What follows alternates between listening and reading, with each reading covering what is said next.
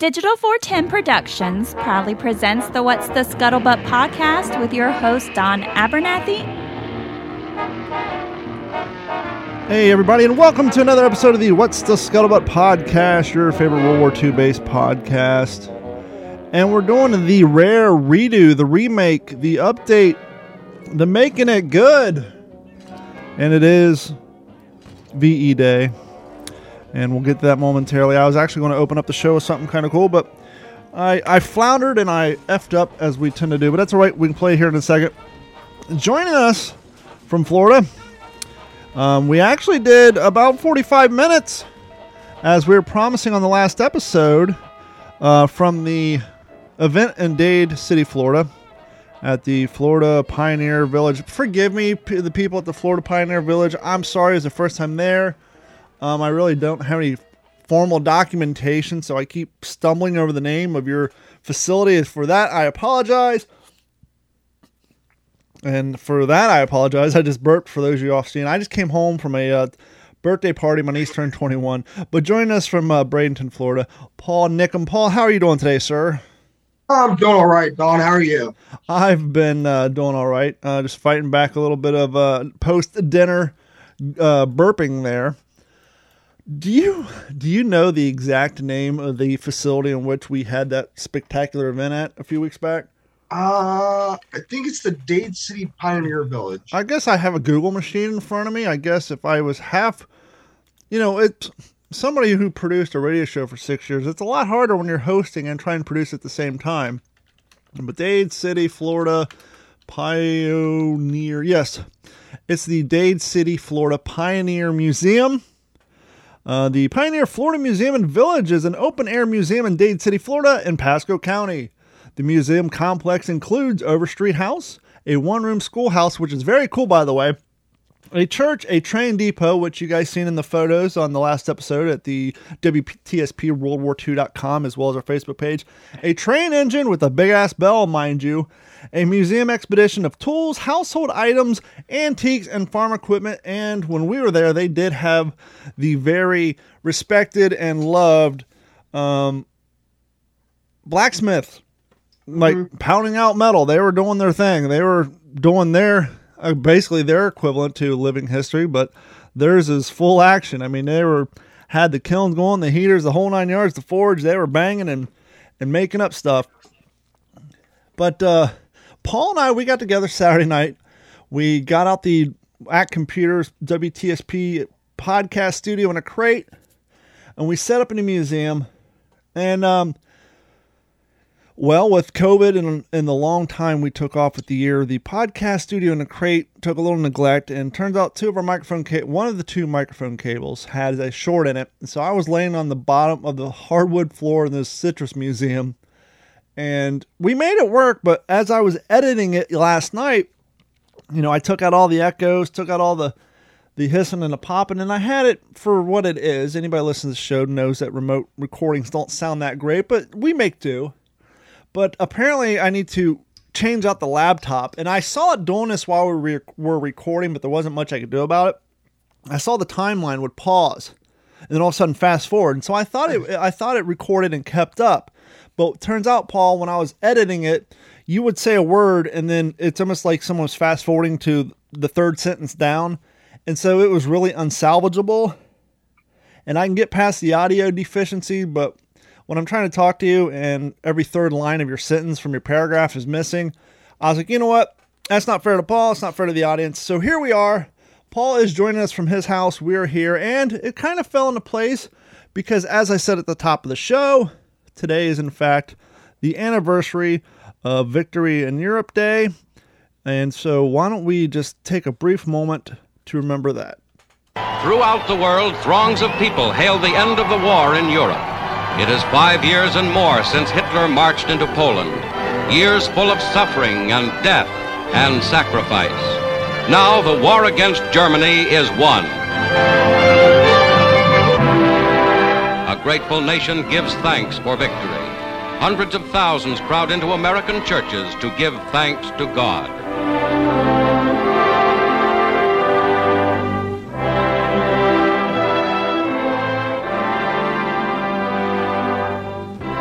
President Truman announced the official surrender. This is a solemn but glorious hour. I wish that Franklin D. Roosevelt had lived to see this day. General Eisenhower informs me that the forces of Germany have surrendered to the United Nations. The flags of freedom fly all over Europe. For this victory, we join in offering our thanks to the Providence which has guided and sustained us through the dark days of adversity and into light. Much remains to be done. The victory won in the West must now be won in the East. The whole world must be cleansed of the evil from which half the world has been freed. United, the peace-loving nations have demonstrated in the West that their arms are stronger by far than the might of dictators or the tyranny of military cliques that once called us soft and weak. The power of our peoples to defend themselves against all enemies will be proved in the Pacific War as it was proved in Europe. Historic pictures of the last days of the war in Europe show American and Russian troops as they joined at Torgau on the River Elbe, splitting German armies in two. United States General Reinhardt meets Red Army General Rusakov, a meeting that spelled out certain German defeat. At Allied Mediterranean headquarters in Italy, the Germans unconditionally give up all of Italy and southern Austria. In civilian clothes, representatives of the German armies signed the surrender document. General W.D. Morgan, representing Supreme Mediterranean Commander Alexander, signs for the Allies. Preceding the final capitulation at Reims, this surrender eliminated a million German troops.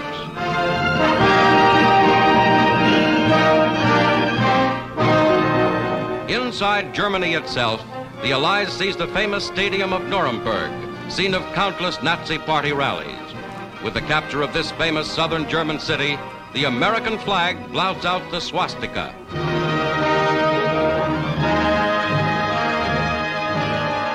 And the cool thing is, at the end of that news clip, they show them blowing up the German eagle on top of that building.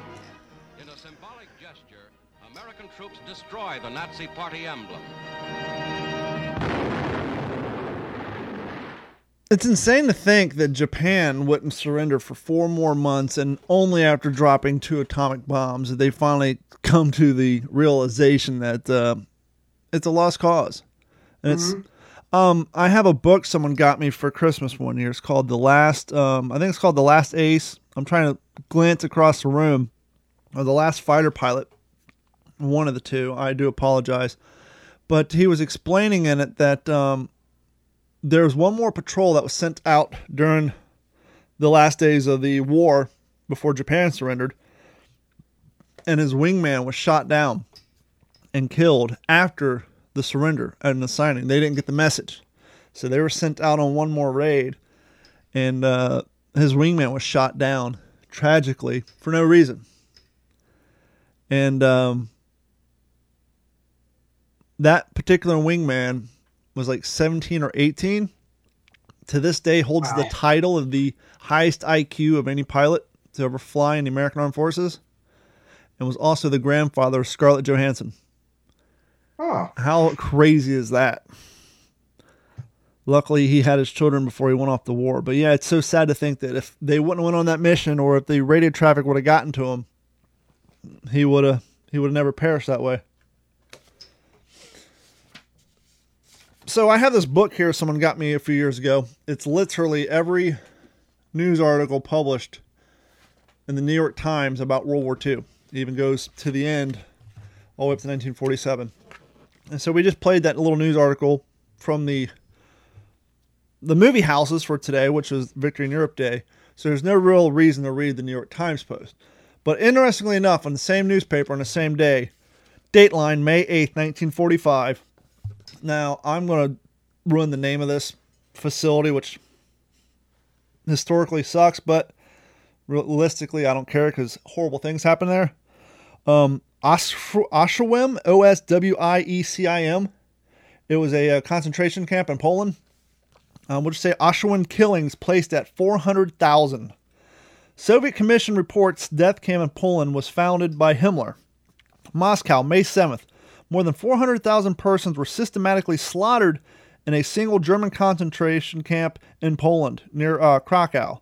From 1939 to 1944, the Germans thus accomplished with scientific efficiency the greatest indecent, I'm sorry, the greatest incident of mass murder in record history. And it goes on to explain the atrocities.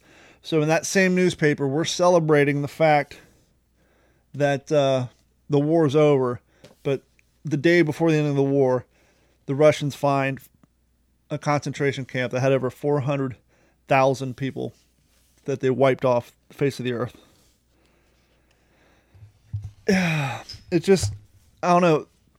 It's crazy to think of the amount of death, destruction, and malice perpetrated by a group of people. Mm-hmm. Yes, you can say, well, it was primarily Hitler. Yes, a lot of it. It was orchestrated by him, but let's be honest. One man couldn't do that alone. He had to have a group of supporters who shared the same insane ideology. And yep. thank God on this day, only after that psychopath killed himself, that the Germans said, "Hey, um, okay, we're done." It's just a damn shame that they they failed at their attempt of uh, assassination on him at, at his camp. Mm-hmm. July twentieth plot. Mm-hmm. So, uh, real quick, just because no, not real quick, we're gonna rewind and go back because we want to cover the lost information that we did at our interview at the Florida Pioneer Museum, which was now I was under the impression that was the first event to take place there of a World War II manor. Was and I'm finding out now it was the second. Are you aware of this? Um, it actually it is that was the second uh specific World War II event. Uh, we uh we did an event in December, November. That was um a timeline, but um this past was the second pure just World War II event.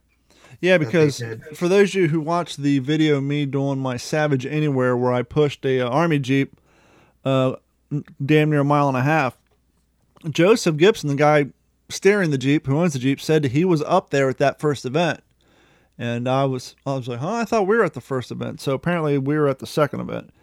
But um, it's cool. I mean, the more events up there, the better. And when it comes to World War II uh, um, reenacting in new events, as we spoke about in the past, usually anytime someone launches a new event, people are hesitant to uh, pack up all their stuff and make the trip if it's not going to be worthwhile. And so a lot of guys will send one or two people from their group if they have a large group. They'll kind of be like the patrol, check it out, and say, "Hey, this is a good event. Definitely let's come to the second or the third one." And so, as these things continue to um, continue, they definitely continue to grow. And so it was mm-hmm. actually kind of nice to think that that was the second one, especially the second one in, in less than a year. So, I mean, that's great progress as far as new event goes. Oh, yeah. Um, the first event that took place was in January, and that was really just trial run. Okay. Um, it was only a day event. There was probably six or seven GIs and about six or seven Germans. Um, the first SS came out for uh, the Germans and then us GIs. It's the usual group of us. Yeah, ragtag crew. Mm-hmm. And it went over without a hitch. So they approved for a full weekend, and that's uh, the one that uh, you and I did. So that. the the first one was kind of like a beta test to see what the interest in, uh, basically, kind of probationary, so that the people running the museum would get an idea of what it would be like to have a full weekend dedicated to it. Yep. So let's get a little, little bit of your history, Paul. How did you get into living history and World War II reenacting? What what is it that brought you here and fueled your your fire and lit your candle? Well, um, Sam Howell, his daughter, um, Hannah, her and I were in uh, class together in high school. And one day I was talking about something about history, like I normally do. And she was like, Oh, yeah, you come out to um, this event in Parrish, Von Kessinger's Express. I'm like, What's that? She's like, Oh, it's a World War II reenactment, yada, yada, yada.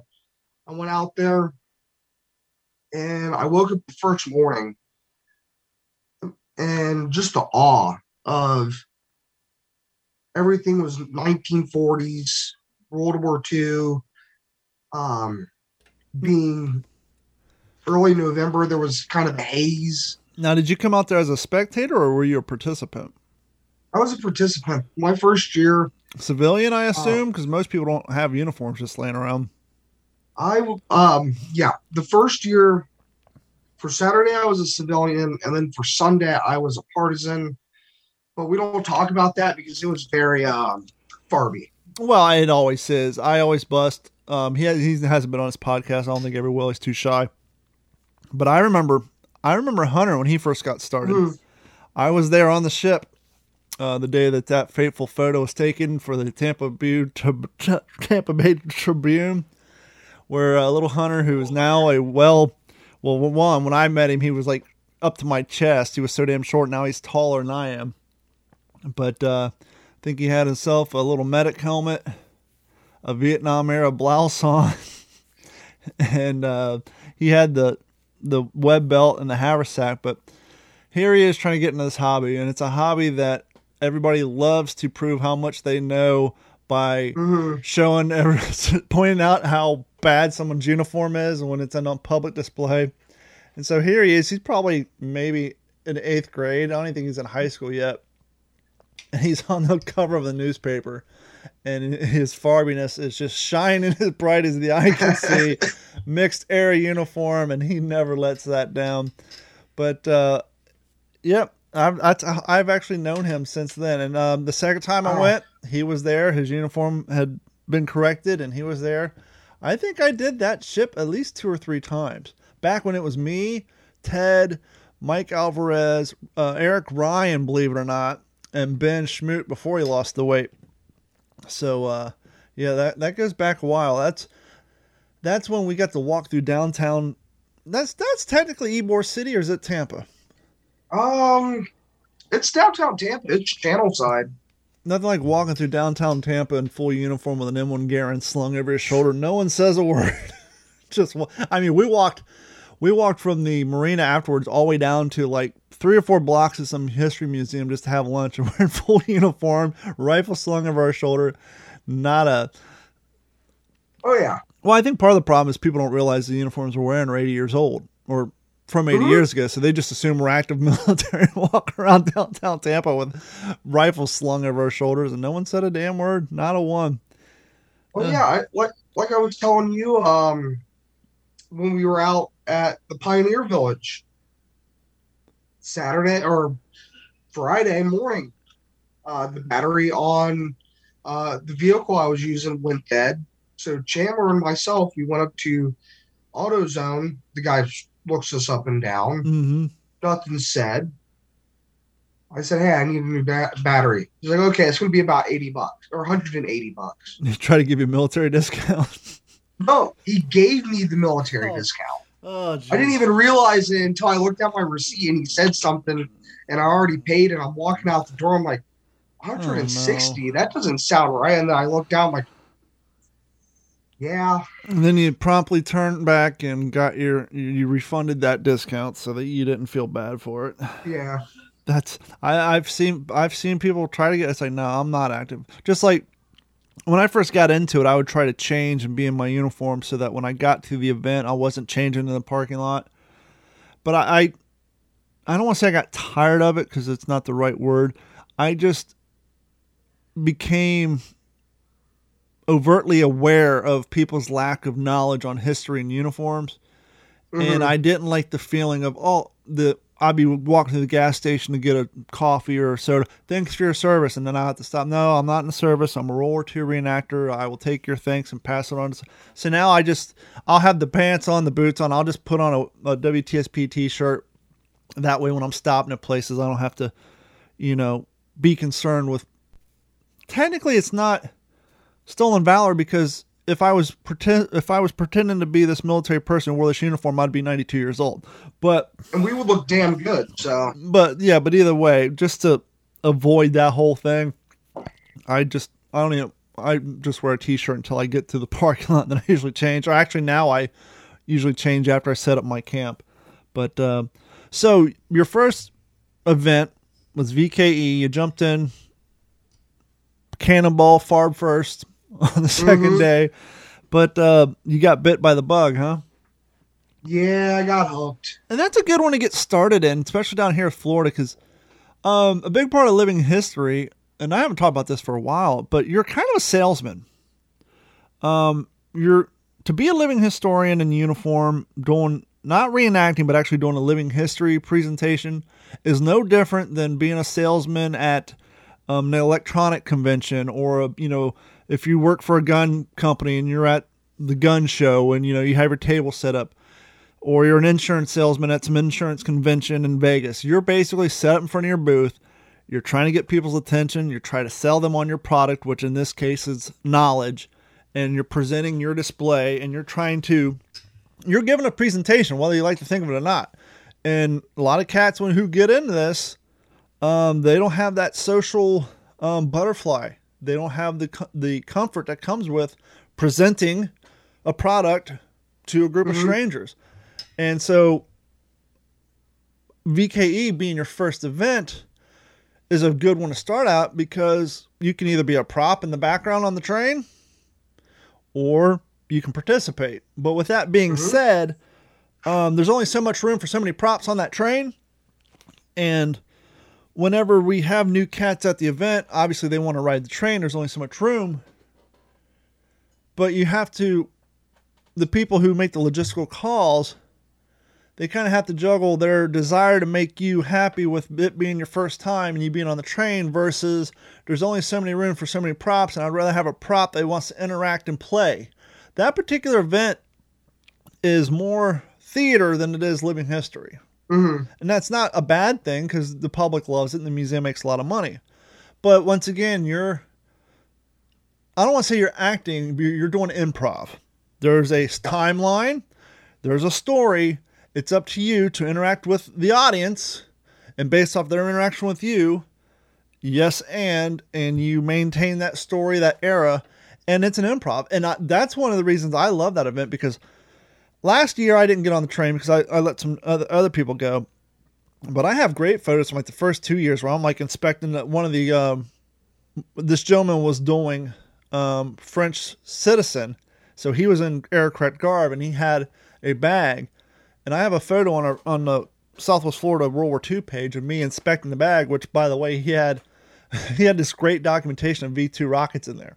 So he was a, he was trying he was a scientist trying to sneak out, and there's Speaking of Sam Howell, there's a great shot. Sam Howell's holding a gun.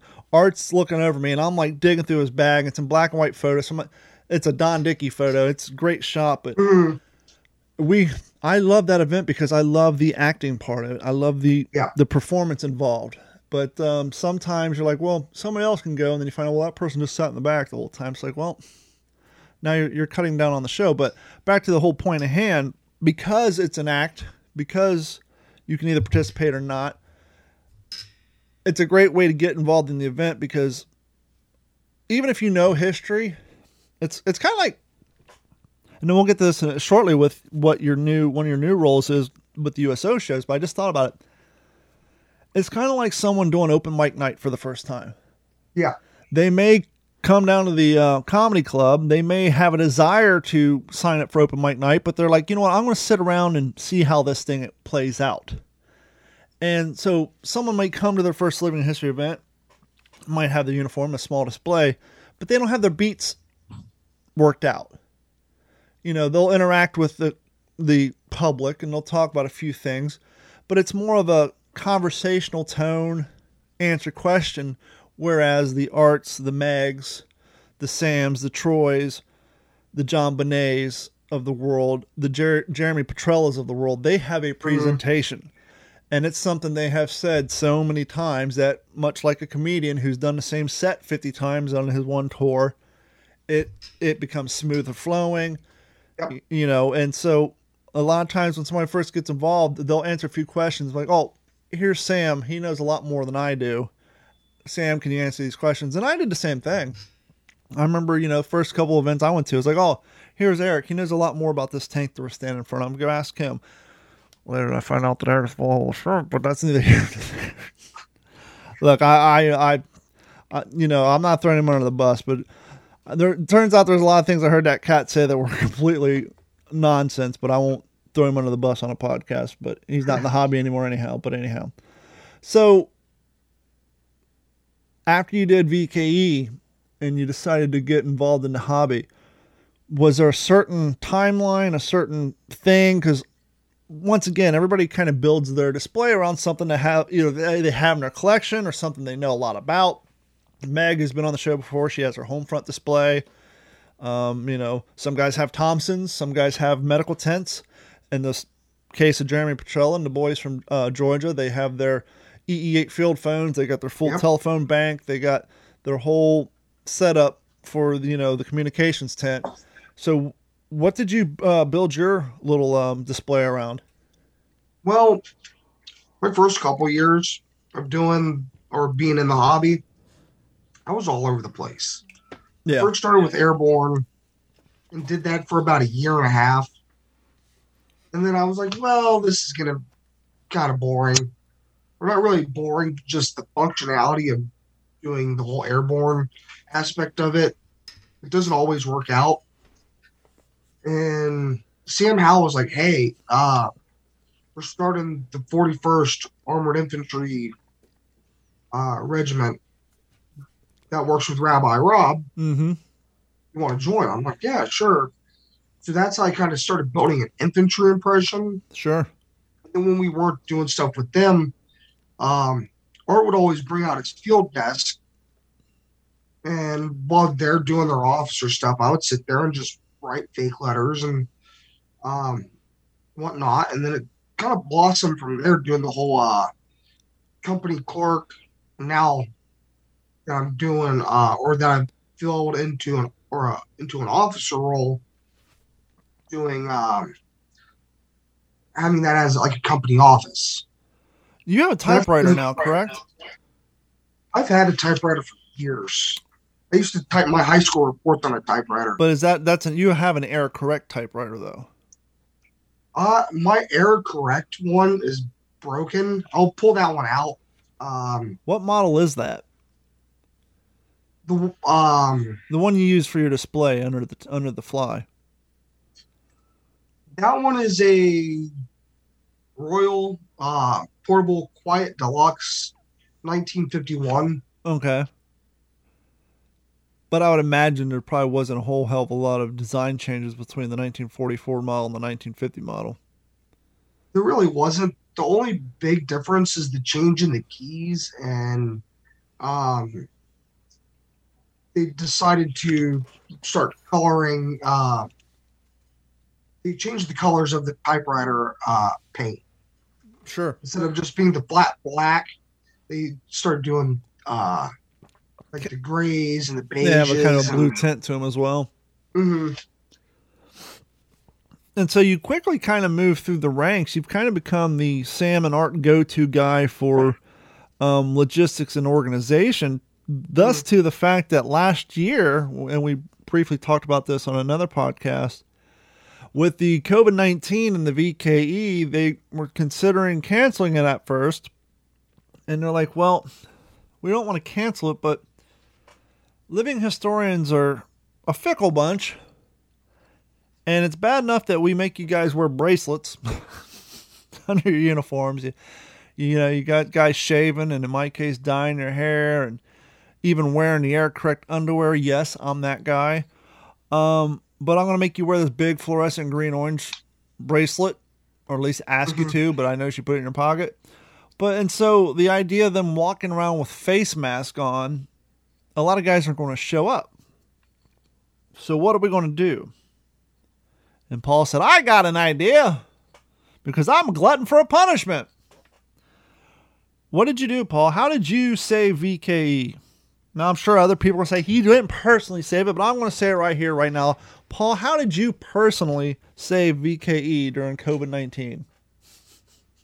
I decided uh, instead of making the train just a basic general plain train, make it a hospital train with uh, patients with tuberculosis. Yeah, because the storyline's been the same forever, which isn't bad. Mhm. But basically, the storyline is you're on a, a German, uh, German.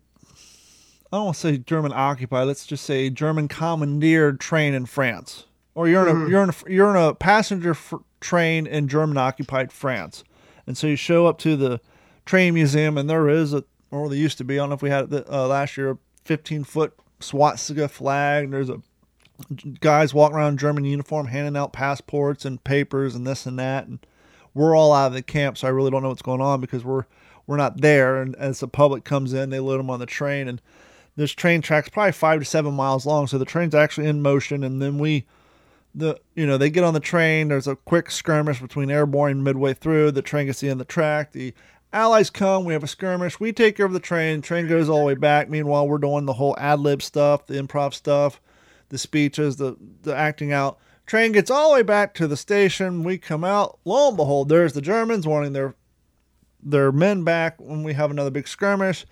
We are the victors. The tr- crowd goes wild. We issue them out. We back up, reload, get down to the park, and bring in set two. We do two shows on Saturday, one on Sunday. But once again, Paul's like, well, let's just make it a hospital ship. Not ship, but hospital train, a tuberculosis train and that would justify everybody having to wear a face mask, and it worked out great. Yeah. All uh, we had to do was change change two lines and add like four. Yeah, Uh, oh, Matt De Palma, who's the German. Oh, you're a coward for uh, escaping with all these sick people. Oh, how dare you call me a coward, being that he's a Prussian ass. So, And- and, that's that. and so let's fast forward to the last weekend, uh, two weekends ago now. Great event. Um, we had uh, oh god, we had probably 20, 30 allies there. I would say at least on Saturday. Sundays are always slow and and less people, which you can't blame people, especially when they're driving 4 Mhm. hours or so. They got to go home and unpack and be ready to go to work on Monday, and that's just the that's just the way of the hobby. I mean, there's always thank God the diehards who stay there both days, and then there's people like Jeremy Petrella who drive down there on Thursday, stay the night, do the educational side. I guess you were there too, where school students, about 200 of them or so, came out, and you guys did a little presentation for them. Yep. And then they stayed until Sunday, and that's when the sleep deprivation kicked in. You want to talk about realism?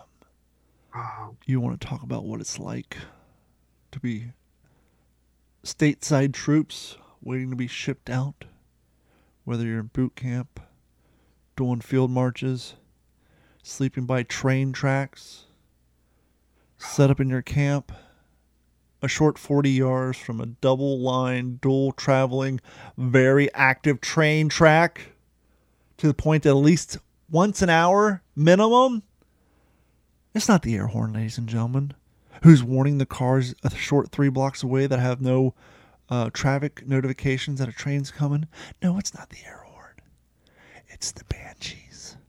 That's right, the banshees. These trains sound like they haven't had a lick of WD 40 or, eh, or blaster or whatever lubricant you prefer on them in 30 years. Metal on metal's nothing. It's the brakes, it's the screech. It's when you're laying in your tent on the ground if you're me and not sleeping on a yoga mat like some people, and you're tossing and turning and your hip bones digging into the dirt because you're down 40 pounds and you're laying on a wool blanket and you're tossing and turning.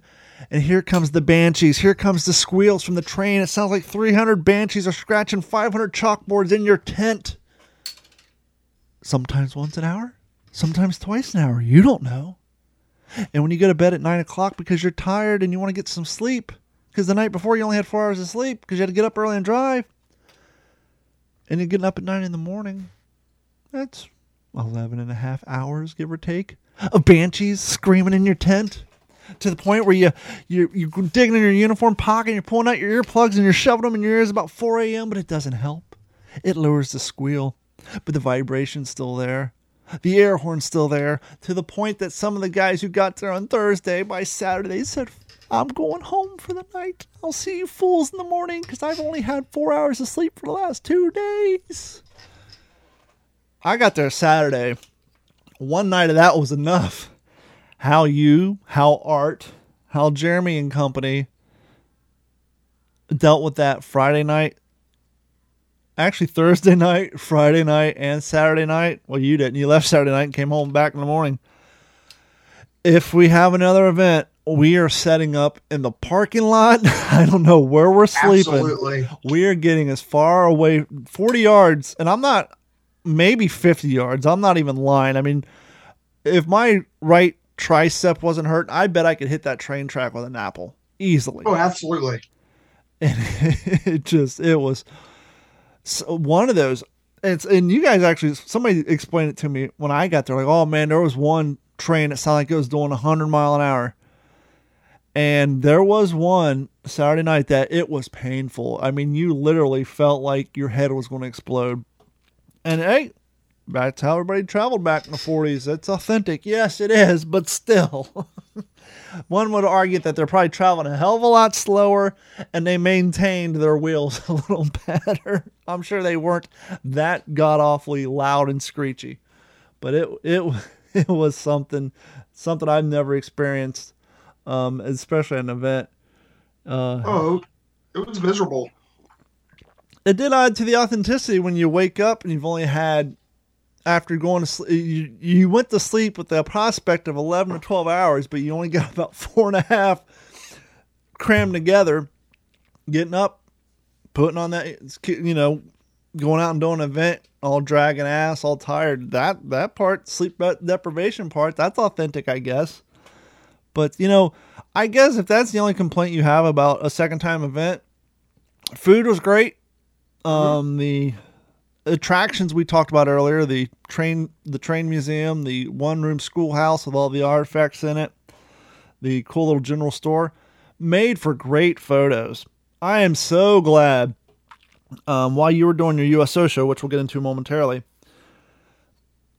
I at the end of probably sometime last year, I finally found an Eisenhower jacket that fit me. And um, I haven't had the opportunity to wear it to an event. And I heard USO show. So I'm thinking like the Georgia event. Um, was it Dade Battlefield? Yep. When I hear USO show, I'm thinking after hours event. So, ooh, brought my Class A uniform, got my Eisenhower jacket, actually spent the evening the night before sewing my patch on and this and that. And then I found out, well, this USO show is actually going to be going on throughout the day to entice the crowd, yada, yada, yada. And so Saturday, I, okay, that's cool. And Saturday night, they called for rain. So we're all buttoning down the hatches. They're calling for rain at 3 in the morning. We're all sleeping on a hill by the train track. So we wouldn't have flooded out too bad. Thankfully, the rain didn't come until 10 a.m. the next morning. And so after it got done raining, right when the humidity was starting to pick up just floor to right, um, sadly kept the crowd away a little early. Time two o'clock rolled around, time we did the reenactment, they were there. But it, it made for a slow morning, which came beneficial to me. So even though it was hot, I went and took off my HBTs, pulled on my wool trousers, my uniform, and I walked up to the area and you had just gotten off stage and I asked you to take a few photos of me. So all the photos you guys seen on the page at the train station were shot by Paul here. And then kind of a cool interactive thing I did because I was stuck by myself with just my phone. I was asking random people. Um, I was in the general stores. Lady came and said, "Oh, can you take a, a photo for me?" Oh, my husband's a wedding photographer. He'll he'll give me grief. But next I know, she's shooting for. Okay, stand. she went full blown wedding photographer. I took all the ones in the general store except for the one with the long shot of the bar. I just set my camera up with a timer. And then there's one where I look like I'm buying candy. That one, I there was like two girls, probably seven or eight years old. I was like, "Girls, come here, take a picture for me." Yeah, sure. And so they shot two of those. And so I just put the filters on. But I think it's kind of cool to have photos from an event shot by random people who were there to spectate and enjoy the show. And so, and I'm very, I'm so glad I did that. But more importantly, when you're there and your second night in, didn't get any sleep last night from the Banshee piloted trains from Doom, and it's hot. The idea of a wardrobe change and going from some nice cotton HBTs to wool trousers, wool button up shirt, wool Eisenhower jacket, walk around in the Florida sun. It didn't sound appealing. I almost didn't do it. I'm so glad I forced myself to do it. And that's so important to do at an event. There's been so many events where you're just tired. Like, okay, you guys go out. I'm going to sit here and drink this soda and smoke this Lucky Strike. And then Monday rolls around and you see all these cool photos that you're not in. You don't have any of them. And you kick yourself in the ass. So, for the reenactors, the living historians out there, no matter how tired you are at that event, so if there's a group of young, enthusiastic cats going out for a photo shoot, go with them because you're going to kick yourself in the ass that you didn't go. They're always fun. So, All the, all the little photo shoots we do. speaking of the Georgia events, something happened about two events ago that kind of changed the trajectory of your impression and your participation at living history events. And that was, um, I don't know, it was the second one. It was the second annual Georgia event. The third annual, we didn't, because of COVID, we didn't do the USO show. So, year two out of the three, uh, first year and second year, uh, Jeremy Petrola will put on a great um, event where he would take old dialogue from Bob Hope skits and change some names of towns, etc. And then he would have actors coming out from the local college to participate in these USO shows. They would get extra credit for the college courses, what have you, and they'd have some singers come out and they'd have a jazz band set up. Bob's your uncle. Well, something happened. I don't know the logistics, not important. Year two, they couldn't make it. Something came up. They were unable to make it. And now Jeremy's stuck in a pickle. Well, as um, luck may have it, Sam's the daughter, Hannah, is a pretty good singer. She can hold her own. And so we have some music and a track. And uh, somehow it was hoisted upon you to step up and do Abbott and Costello's Who's on First, where you play Abbott? I always get this Uh, wrong. Costello. Costello. So you do the Costello part, and it went so well that now this is like your third or fourth time doing it. Now you're doing it at other events that aren't Georgia related.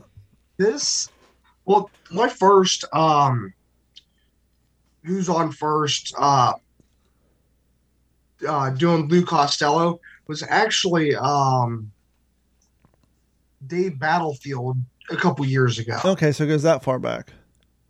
it was that was the first time that I uh performed it with I think Al Pratt. He's um I think he's a volunteer there. Um what you're thinking of is at the date or um the Lakeland event, Jeremy needed somebody to uh just make car noises basically. Or Okay. just needed basically he needed somebody uh else up on the stage and I'm sitting there minding my business, enjoying the show, and he goes, Oh, well there's this uh young corporal that is excellent at making car noises. And earlier in the night he was joking, Oh yeah, I'm gonna call you up and you're gonna uh be a part of the show. I'm like, No, you're not. There's no way. No, I got caught up and I'm like, okay, what do you want me to do?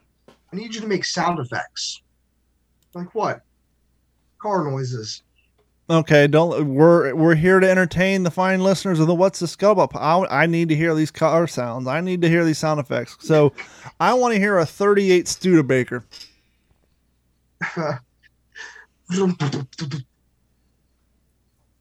They're terrible. I, Okay, how about a Model T?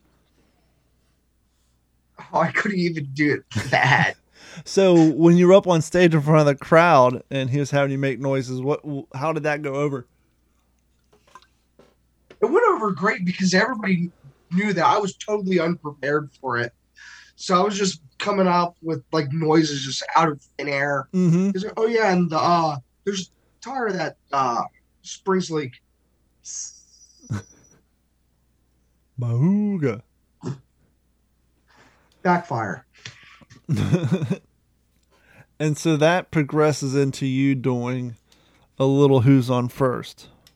Now, Mhm. this is a bit that was very well known to me and the and the people my generation, but some of the younger cats may not be familiar with it. Very peculiar name. Here's the original. Strange names like um, Dizzy Dean and Daffy? Daffy Dean. I'm and- their cousin. Who are you? Goofy. Goofy. Goofy. Well, let's see. We have uh, who's on first, what's on second, I don't know who's on third, That's what I want to find out. and then we. I say who's on first, uh, what's on second, I don't know who's on third. Yeah, you know the that- names? Yes. Well, who's on first? Yes. I mean the fellow's name. Yes. I mean the guy playing first. Who? The fellow playing first. Who? The first baseman. Who? The guy playing first. Who is on Well, first? what are you asking me for? I'm not asking you. I'm telling you. Who is on first? I'm asking you who's on first. That's the man's Well, name. go ahead and tell me. That's the man's name. That's whose name? Yes. Well, go ahead and tell me. Who? The guy on first base. Who? The fellow playing first. Look, who is on first? Have you got a first baseman? Yes. Who's playing there? Yes.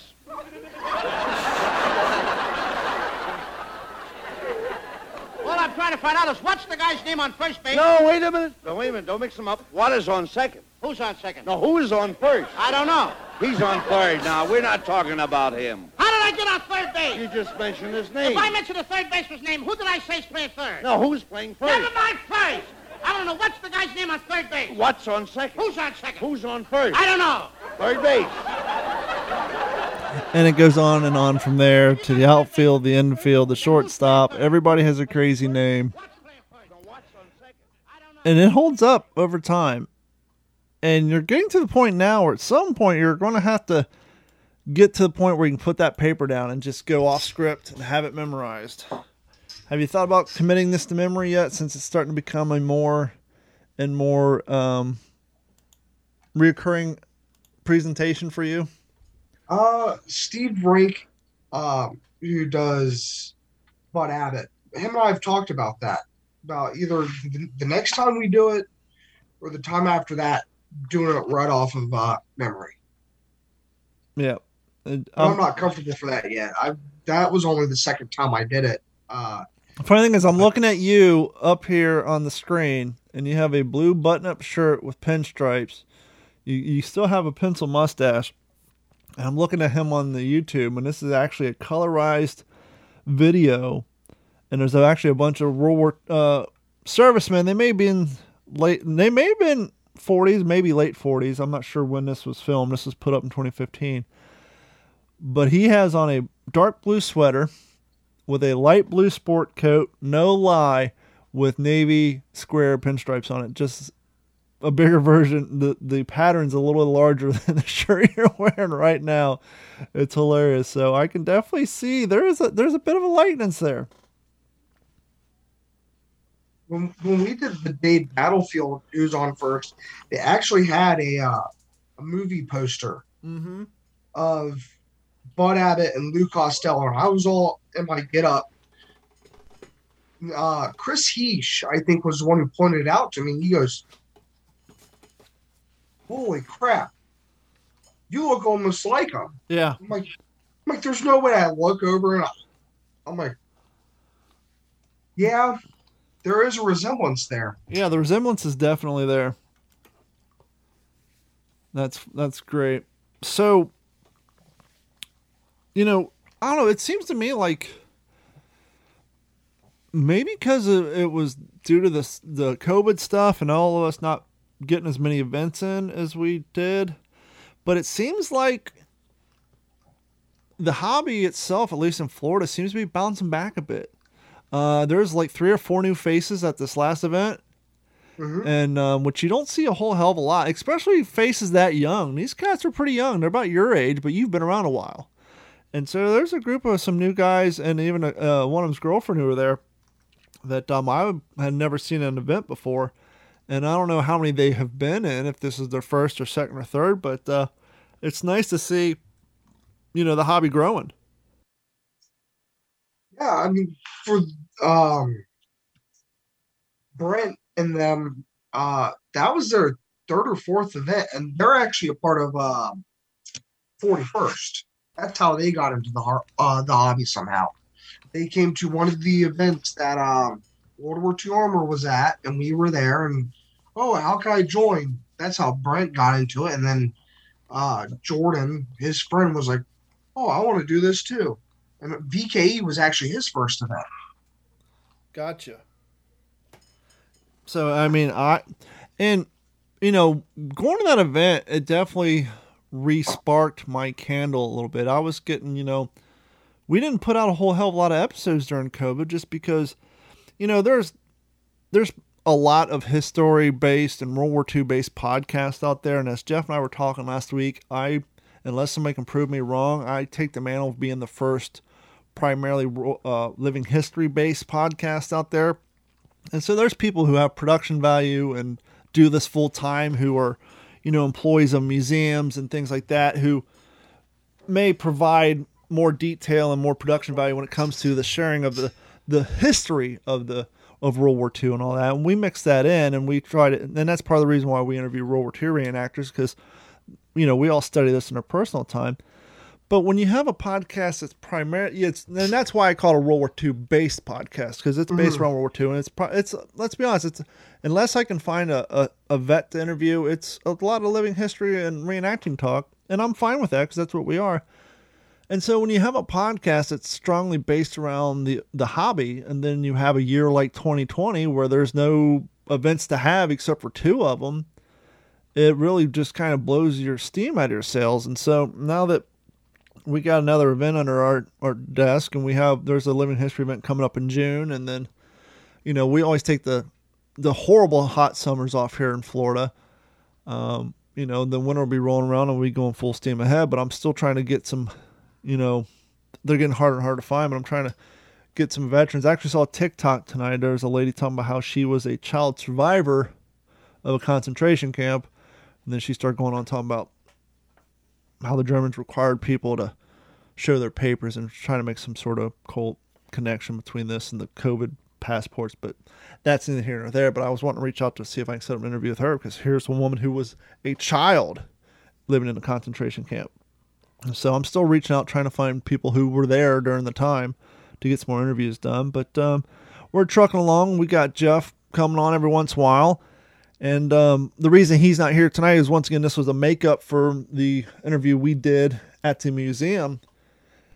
And uh, I'm just happy to see things are coming along and um, the hobby's picking back up.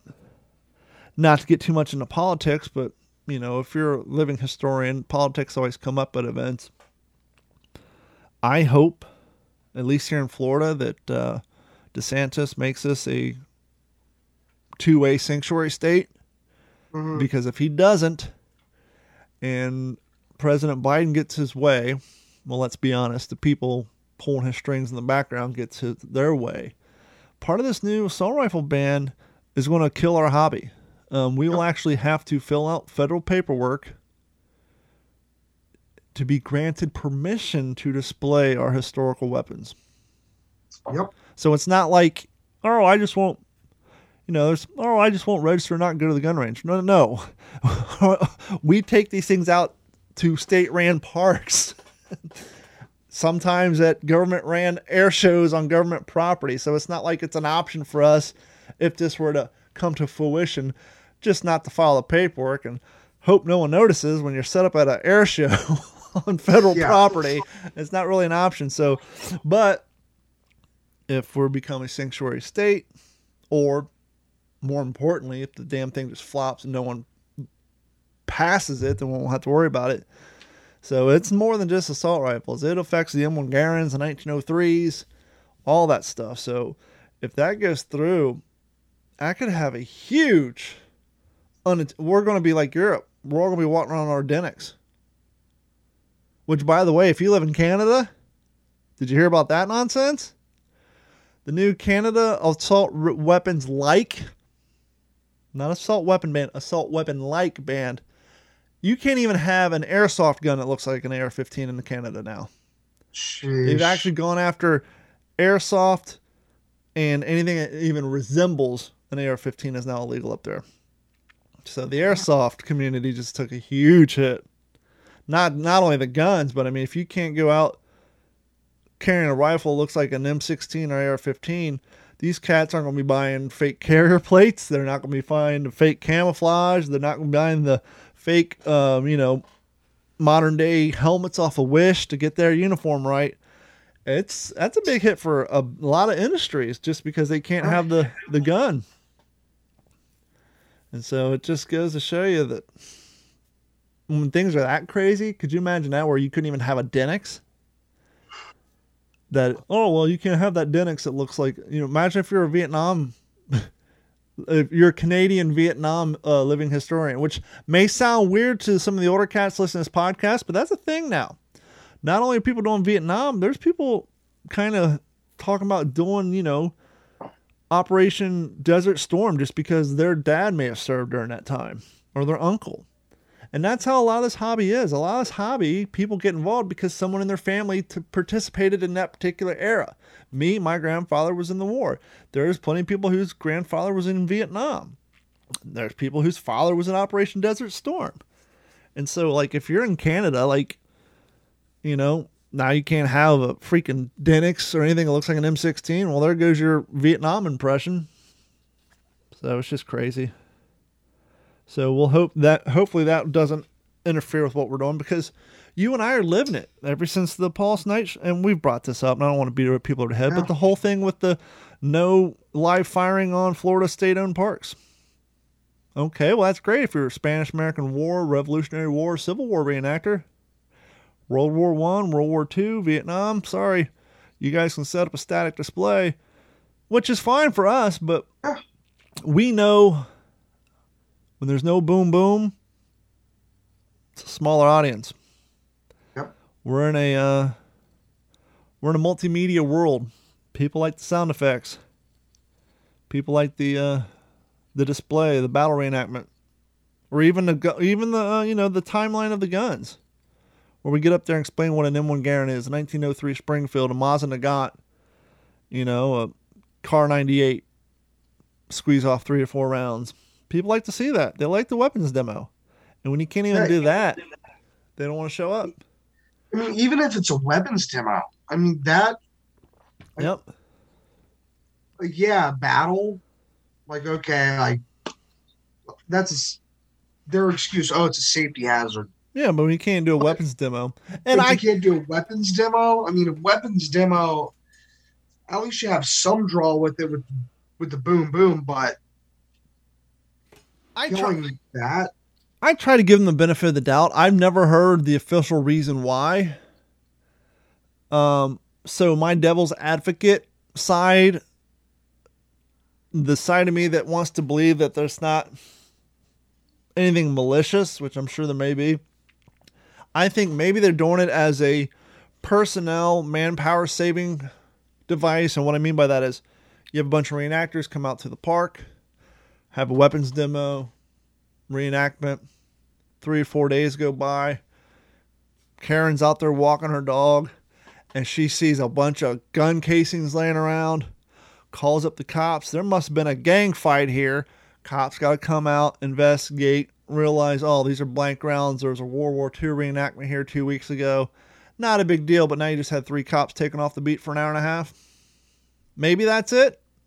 That would make sense to me, opposed to any other reason they could possibly have, because none of this happened until the Pulse night shoot nightclub shooting. Oh, and it was even after that. Yeah, that's what I'm saying. It happened after that, so yeah. that that was the catalyst that that kind of forced the hand. So I don't know. I mean, I've heard some rumors. I mean, they're rumors, but I, the rumors that I've heard it is it was reenactor based. Okay. There was something that happened with the reenactor that did something that he should not have done. So that caused a statewide blackout. Wow. Uh, when you're in front of a massive crowd and you're right there. No, okay. Recording. Ah, uh, interesting. Yep. Hmm. I mean, I can I can text you who after this, but I'm not gonna. I have I have some suspicions, but yeah, this will be this will be good off the air info, and I have some good off the air info for you. Let me just say, um, the phrase "those who go woke go broke." Um, that applies in the history uh, community too, but uh, that'll be another discussion for another time. Um, thank you guys so much for hanging out with us for another episode of the What's the Scuttlebutt podcast, uh, your favorite World War II based podcast. Jeff will be back with us for another episode on behalf of Paul Nickum. Paul, if people want to find you, or are you available? Do you have a public page? Are you on Instagram, or do you use all private for your friends only? Do you care if weird strangers come track you down? Uh, it's fine if they come track me down. Uh, my Insta is Paul underscore Nick N I C C. Um, yeah, that's all I got is an Instagram. And as always, you can find more information as well as links to uh, the people who we do interviews with at WTSPWorldWar2.com. And real quick, I mentioned this on my other podcast, um, the What's in Your Head podcast. Um, the, the pendulum's kind of swinging back the other way when it comes to technology. For you young cats who don't know a world without Facebook and MySpace, back in the day, you would actually go to people's websites and you'd put their website in your favorite, so you would go to it oftentimes. But now most people just go to Facebook and then click on the links that Facebook posts. But in the case of people who have public persona profiles, such as the What's in Your Head podcast, the What's the Scuttlebutt podcast, my D Train per- public personality page from when I worked in radio, Facebook sees those as doors to potentially making money. And so, unlike you, who can share a meme or share, uh, upload something that maybe like a picture from Star Wars, we can't do that because that's all copyrighted content. So they think that's us trying to make money off somebody else's stuff, which is fine. But it gets to the point where if I post, let's just say, um, my D Train page, I have 1,500 followers. I post a link to the What's the Scuttlebutt podcast page on YouTube. Out of those 1,500 followers, YouTube, uh, Facebook will say, hey, 35 people have seen this give us $10 and we'll make sure 200 more. So I got to pay you for 200 people, even though I have 1,500 followers? It's asinine. Now, if I only have one Facebook page, we can make that work. I have D Train. What's the Scuttlebutt podcast? the Fail to Fail podcast. the What's in Your Head podcast. Southwest Florida World War II. OCR. Uh, at computers. and then same rule applies to Instagram, which is why I personally think so. You know how the cancel culture comes from Twitter, most of it. Mm. Now, here's a fun social experiment. How many people do you know who use Twitter that aren't a politician, aren't in Hollywood, or a musician? How many people in your daily life that are civilians use Twitter? Not a lot. I'm not even on Twitter. That's because mm. Twitter is an is a is a shit show. Yeah. But the I'm, reason the reason the media props up Twitter is so they can get their message out for free. See, Twitter doesn't charge them. They know Facebook charges them and they don't get the views on Facebook or Instagram. That's mm. why whenever you see a celebrity, a politician, an athlete on TV, they always put up the Twitter handle. Because they can comment and say what they want and it gets sent out there at no cost to them. And so, in order to get the message out, if you're a media, you got to basically convince the world that Twitter is this big, great place for communication, which it's not. It's where all the cancel culture comes from. But I digress. My whole point of all I'm saying to this is the pendulum's starting to swing back. So when I say head over to WTSPWorldWar2.com, head over to WTSPWorldWar2.com because if you're relying strictly on Facebook to be notified when we put out new episodes, you ain't never going to know because Facebook, well, unless you're the 32 people that they choose to share my post with, you're not going to know unless I start handing out money left and right to make you know. So if you go to WTSP World War II once a week and see the no show, or if you subscribe through a podcast channel like iTunes, Stitcher, Spotify, Google Music, you'll be notified whenever a new episode comes out. But if you're strictly relying on Instagram or Facebook, chances are you're not going to know. And so, and, and, and a lot more people are going that way. Truthfully, that's why I'm on TikTok. I got, I'm almost up to 8,000 followers right now. I got a video where I'm talking about the 99 cent price point on Arizona iced tea that has 65,000 views on it. and it didn't cost me a mm-hmm. dime. So if you want to know why I spend all my time on TikTok, because people actually see my content, and it doesn't cost me a dime, and that in Facebook. Let's be honest, Facebook's and Twitter censoring the hell out of everybody anyhow. And so the fact that all the censorship's going on, the fact that they're kind of pushing people away, my whole point is re- rely less on Facebook and Instagram letting you know what's going on in the world and start finding websites, add them to your favorites, and check them out once a week because that's where a lot of the content's going to be found. So now that that diatribe's over, Paul, thank you so much for hanging out with us. And thank you guys Thank for joining us for another episode of the What's the Scuttlebutt podcast. We will talk to you all soon. And I'm just pulling up my audio board here so I can kick off the theme song. And here we go.